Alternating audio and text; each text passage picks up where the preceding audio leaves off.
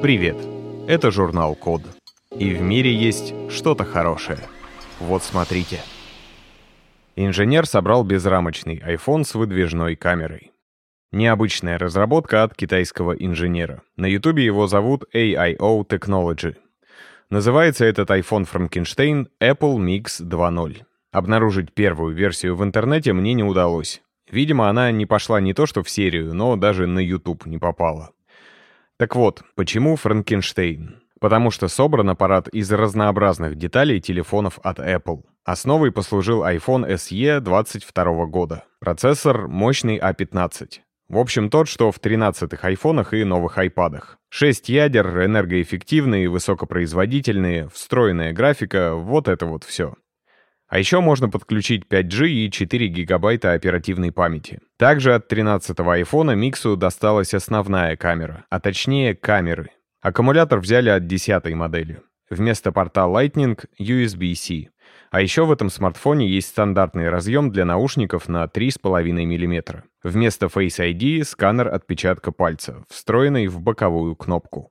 Но самое необычное — это, конечно, дизайн. Аппарат прямоугольный. Не сказать, что это само по себе выглядит очень круто, к тому же он получился толще настоящего айфона, зато рамка вокруг экрана действительно тонкая. Во многом, кстати, за счет того, что селфи-камеру не стали прятать в челку. Здесь она перископическая, то есть выдвижная. И это, кажется, самое слабое место этой модели, из чисто механических соображений. В общем, идея неплохая. Собрать себе свой идеальный iPhone. Не думаю, что Apple одобрили бы такой дизайн, но зато AIO Technology очень удалась видеопрезентация. Она ну очень напоминает промо-ролики новых яблочных моделей. Вообще было бы круто, если бы на сайте Apple появился конфигуратор айфонов. Правда, такие нестандартные модели по логике вещей должны быть существенно дороже обычных. Но, может быть, кто-то и будет готов заплатить больше денег, чтобы, например, вернуть себе в смартфон обычный разъем для наушников. Впрочем, думаю, что скоро подобные переделки могут появиться в китайских онлайн-магазинах. Просто под другим названием и со слегка измененными элементами дизайна. Понятно, что серьезной конкуренции нормальным айфонам они не составят, потому что продукция Apple — это не столько про набор функций и поразительных возможностей, скорее про удобство пользования, красивый дизайн, а для кого-то и статус, ну и, конечно, гарантию. Mix 2.0 все-таки выглядит как Android, который тоже хочет круто выглядеть. Да и стекло на него, например, замучаешься искать. Кстати, интересно было бы узнать, как автору удалось заставить работать все эти яблочные запчасти вместе, да еще и под управлением IOC. Наверняка пришлось пойти на какие-то хитрости. Возможно, это и есть главный секрет фирмы. Сделали VR-систему, которая создает ощущения на губах, зубах и языке.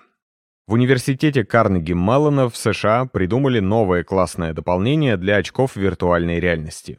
Обычно взаимодействие с игрой ограничивается звуком и видео, которые транслируют, собственно, очки. Плюс еще есть пара джойстиков, которые могут вибрировать. И вот это уже называется гаптика, так же, как и раздел настроек в вашем айфоне. То есть гаптика — это про активное осязание и тактильное ощущение. Причем это не первая попытка придумать систему для обратной связи с телом игрока. В предыдущих выпусках я уже рассказывал про устройство, которое создает тактильное ощущение в руках с помощью концентрированных потоков воздуха.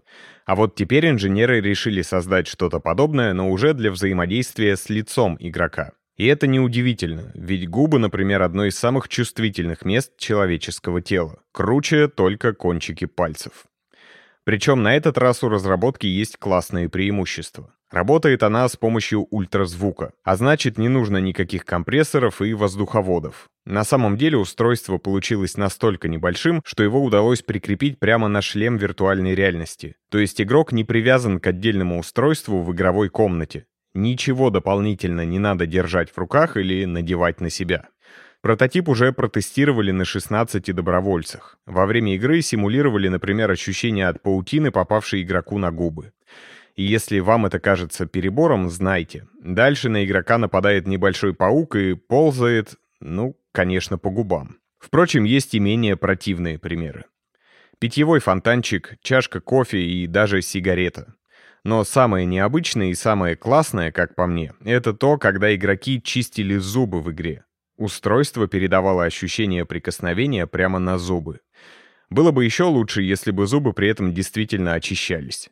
И, в принципе, это возможно. Существует же ультразвуковая чистка зубов. Правда, аппарат понадобился бы помощнее, да и лучше все-таки такие процедуры проводить под присмотром специалиста.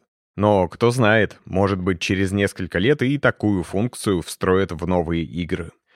В последней части демо-игры пользователь едет на мотоцикле с разнообразными эффектами. Ветер в лицо, разлетающиеся от столкновения коробки, дождь и брызги от луж. Естественно, в этой версии устройства все эти спецэффекты транслируются на губы, что само по себе, конечно, немного странно.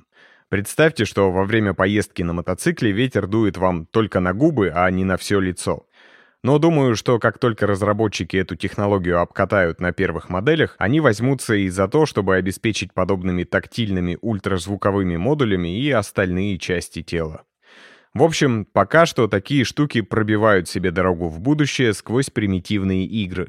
Но я думаю, что в ближайшей перспективе их ждут гораздо более интересные области применения. От суперреалистичных тренировок для представителей опасных профессий до удобного и информативного управления, скажем, медицинскими роботами или роботами-хирургами. Ну а если хочется пофантазировать, к чему еще эта технология может привести, посмотрите или пересмотрите четвертый эпизод третьего сезона «Черного зеркала». Называется он «Сан Джуниперо». Создали биобатарею на основе цианобактерий. Новости из Кембриджа, Великобритания.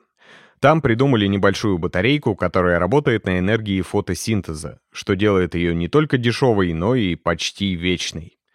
Но давайте немного отвлечемся, чтобы понять, что вообще сподвигло британцев на эту разработку. В современном мире есть особый вид интернета — интернет вещей. Это совокупность всех разнообразных устройств, подключенных к глобальной сети. Часто они взаимодействуют с интернетом без участия человека, но на пользу ему. Это могут быть умные чайники, датчики температуры, влаги или освещенности, погодные сенсоры и много чего еще. В общем, это части систем автоматизации, которым постоянно нужно быть на связи, а значит им нужно откуда-то энергию брать. Например, из аккумулятора. Самые распространенные аккумуляторы на данный момент литий-ионные. Но тут вот какая штука. К 2035 году количество устройств в интернете вещей, вероятно, достигнет триллиона штук. Чтобы запитать всю эту кучу устройств от литий-ионных аккумуляторов, понадобится в три раза больше лития, чем ежегодно производится во всем мире. Но это еще полбеды. Всякий аккумулятор рано или поздно выходит из строя. Чтобы такие элементы питания не наносили окружающей среде вреда, их нужно правильно утилизировать. Это, во-первых, не просто, а во-вторых, недешево. Кроме того, любой аккумулятор надо каким-то образом подзаряжать, чтобы устройство продолжало работать. Периодически менять аккумуляторы в устройствах интернета вещей не очень целесообразно. Гораздо логичнее придумать систему «поставил и забыл». Можно, конечно, прикрутить к каждой группе датчиков солнечную панель или ветряк, но это тоже скорее утопия. Но есть и момент, который облегчает решение задачи по запитыванию всей этой огромной массы датчиков. Энергии им требуется совсем немного. В общем, идея с батарейкой на микроводорослях хороша со всех сторон. Вот смотрите. Во-первых, она регулярно подзаряжается от солнечного света. В основном энергия получается как раз в процессе фотосинтеза сине-зеленых водорослей. Само устройство получилось размером примерно с пальчиковую батарейку. Кроме того, внутри аккумулятора только вода и нетоксичные водоросли, а значит проблем с утилизацией вышедших из строя элементов будет гораздо меньше. Но самое главное в этой новости то, что система уже показала свою жизнеспособность и, я бы даже сказал, выносливость. Она непрерывно питала процессор, который часто используют в подобных устройствах на протяжении полугода. И, вернее даже будет сказать, она уже полгода питает этот проц и останавливаться не собирается. Конечно, как и у любой разработки, у этой есть и свои недостатки. Например, то, что батарею нужно будет располагать не внутри устройства, а снаружи, чтобы на нее попадал свет. Но сама идея очень классная и перспективная. Может быть, через некоторое время в длительных походах не придется раскладывать большую солнечную батарею или крутить динамо-машину, чтобы зарядить мобильный телефон. Обо всем позаботится солнце и водоросли. Спасибо за внимание. Заходите на сайт The Code Media и подписывайтесь на нас в социальных сетях. С вами был Саша Начито. Скоро услышимся.